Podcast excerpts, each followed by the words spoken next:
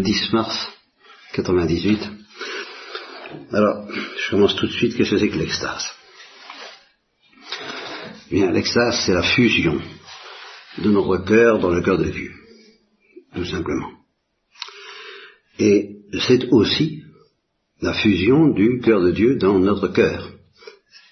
Ça répond à la parole de Thérèse, l'amour aime à s'abaisser, et parce qu'il l'aime à s'abaisser, Dieu veut, désire, demande, c'est son désir, sa, volonté profonde, soumise à notre liberté, que son cœur fusionne dans le nôtre et le nôtre dans le sien. Ce qui pour lui consiste à s'abaisser. C'est ça l'extase, ce qui veut dire que Dieu est extase parce qu'il est trinitaire. S'il n'y avait pas le mystère de la Trinité, je ne pourrais pas dire que Dieu est extase. C'est à cause de la Trinité que je dis qu'il est extase. Le Dieu des musulmans n'est pas extase. C'est pour ça que ça fait des problèmes pour les musulmans d'être mystiques. Alors là, euh, qu'est-ce que vient faire un mystique chez un Dieu qui n'est pas extase? Le nôtre est extase, c'est-à-dire qu'il est fusion, dissolution infinie du cœur du Père dans le Fils et dans le Saint-Esprit. Cette dissolution infinie, eh bien, il l'offre d'abord aux anges. Veux-tu entrer en extase? Cette question que je vous ai posée, il la pose lui-même d'abord aux anges. Veux-tu entrer en extase? Au premier instant, les anges sont dans un état de charité parfaite, ils brûlent d'amour pour Dieu, mais ils ne sont pas en extase. Ils ont encore une certaine autonomie, ils ne sont pas complètement fondus, perdus, dissous, dissolus, la, dissolution n'est pas complète de leur cœur dans le cœur de Dieu à la manière du Père dans le Fils. Est-ce que vous voulez? Non. La relation des anges au premier instant avec Dieu, ce n'est pas la relation euh, qu'on appelle en théologie la circumcision, le, liquide infini, le liquide de refroidissement, qui n'est pas, spécialement de refroidissement, qui est plutôt le liquide de réchauffement, le liquide du chaleur infinie, qui circule entre le Père, le Fils et le Saint-Esprit, eh bien, la circulation entre l'ange au premier instant, Saint-Michel, les bons anges, et Dieu, Trinitaire, n'est pas encore ça. Et c'est justement à leur liberté, à la dignité, à la grandeur de leur liberté et de leur dignité que Dieu euh, soumet le choix d'accepter ou de refuser l'extase. Alors, bon, vous savez ce qui s'est passé, et ceux qui ont refusé sont entrés dans le froid éternel. Car l'enfer, c'est le froid, c'est pas chaud. C'est le froid éternel, c'est la glace éternelle de quelqu'un qui a refusé l'extase. C'est très simple. Et le feu de l'enfer est une miséricorde que Dieu essaie d'offrir le plus possible, autant qu'il peut en respectant leur liberté implacable de glace.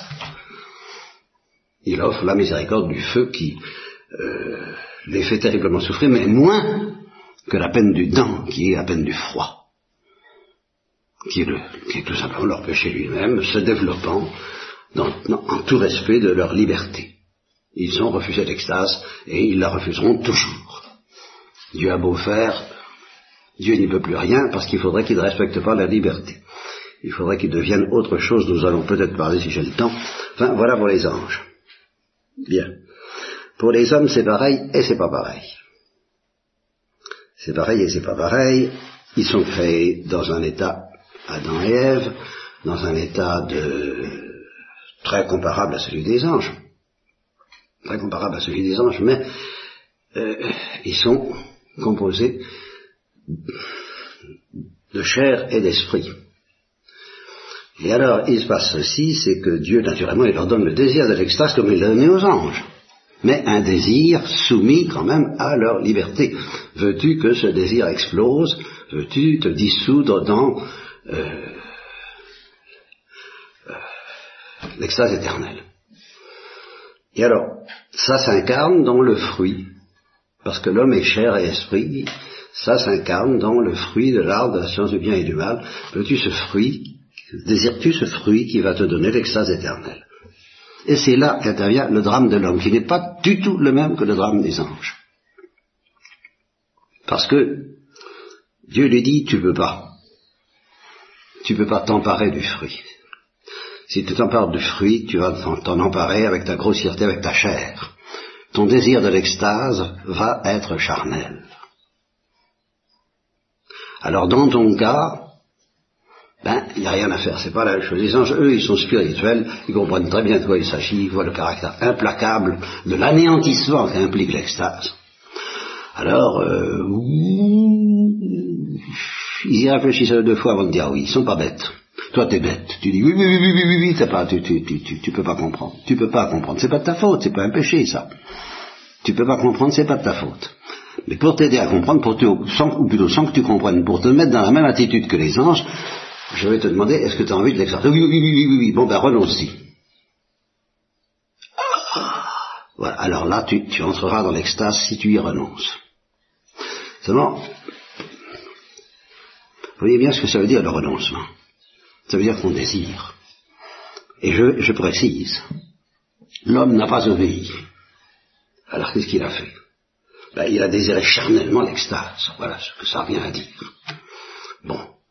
Et les hommes continuent aujourd'hui à le faire. Et justement, cette lettre, c'est le récit qui m'a été offert ce matin de quelqu'un qui a cherché charnellement l'extase, comme tant d'autres, dans la drogue, dans le sexe, dans l'alcool, dans toutes les folies humaines qui permettent de rechercher charnellement l'extase. C'est l'équivalent, ils reproduisent le péché de nos premiers parents. Ils, ils prennent le fruit de l'extase. Et ils arrivent en enfer évidemment, l'enfer de la terre, qui est une aimable plaisanterie comparée à l'enfer réel. Bon. Eh bien, pour cela, c'est pas trop grave, et le remède, c'est pour ça que je vous ai dit un peu beaucoup passionnément, pas du tout, un peu beaucoup, ça va encore, passionnément à la folie, alors là, ça y est, ça, danger. Danger d'un désir trop charnel de l'extase. Alors Dieu dit, renonce. Bien alors, renoncer à l'extase, ça paye, c'est magnifique, c'est la béatitude, c'est le mouvement des anges, quand on la désire passionnément. Il faut la désirer passionnément et à la folie pour qu'entendre Dieu dit renonce. Alors là, si vous renoncez, c'est aussi difficile que pour les anges d'accepter. Et vous entrez dans l'extase, celle de Dieu, la vraie. Bien, et alors? Donc aujourd'hui, ceux qui cherchent l'extase un peu beaucoup passionnément à la folie, dans les folies que je viens d'évoquer, reproduisent en somme le péché d'Adam et Ève. Mais il y en a beaucoup qui se gardent bien de désirer l'extase parce qu'ils sentent que c'est dangereux. Eh bien, cela reproduit le péché des anges. Et ça peut se faire dans la vertu. Et ça peut se faire dans les couvents. Parce qu'ils ne veulent pas désirer. Ils ne veulent pas en être malades. Ils sentent bien que ça va les entraîner dans un drôle de truc où il faudra renoncer, ou, alors ils se mettront à pécher. Alors là,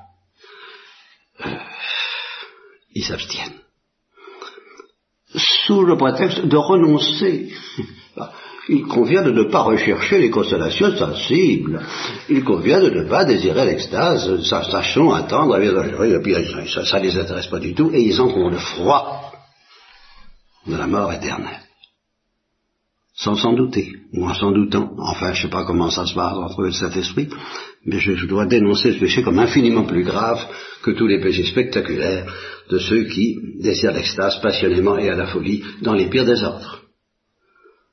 Cela reproduit le péché de premier parent, euh, qui est très grave, qui est très grave, car entraîner les conséquences. alors là, un petit mot, un petit mot en, rapide, en rapide, sur euh, justement notre responsabilité.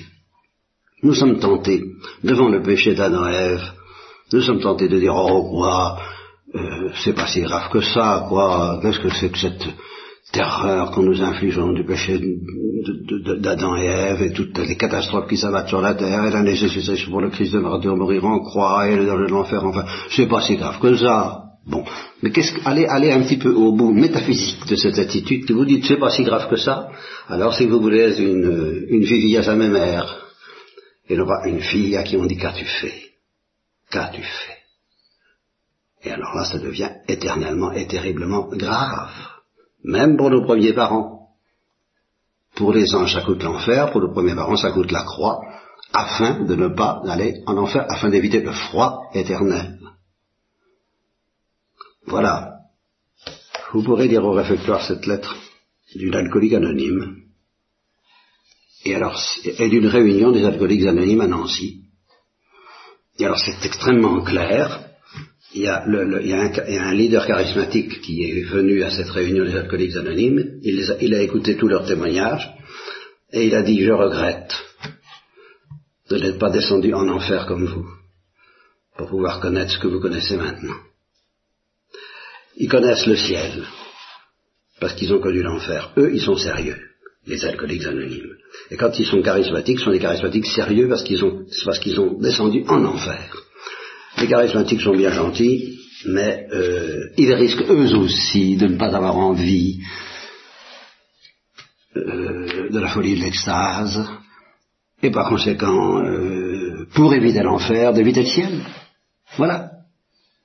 Par peur de l'enfer, de l'enfer d'ici-bas, des essors, des folies, où ça va m'emmener l'amour, où ça va m'emmener le sexe, où ça va m'emmener tout ça, où ça va m'emmener de boire, je m'abstiens, je m'abstiens, je m'abstiens, je renonce, je renonce, je renonce. Eh bien, c'est le froid de la mort. Même chez les charismatiques, il y a le froid de la mort, parfois. Le refus de se laisser bousculer par la folie de l'extase. Il vaut mieux la désirer mal que de la refuser.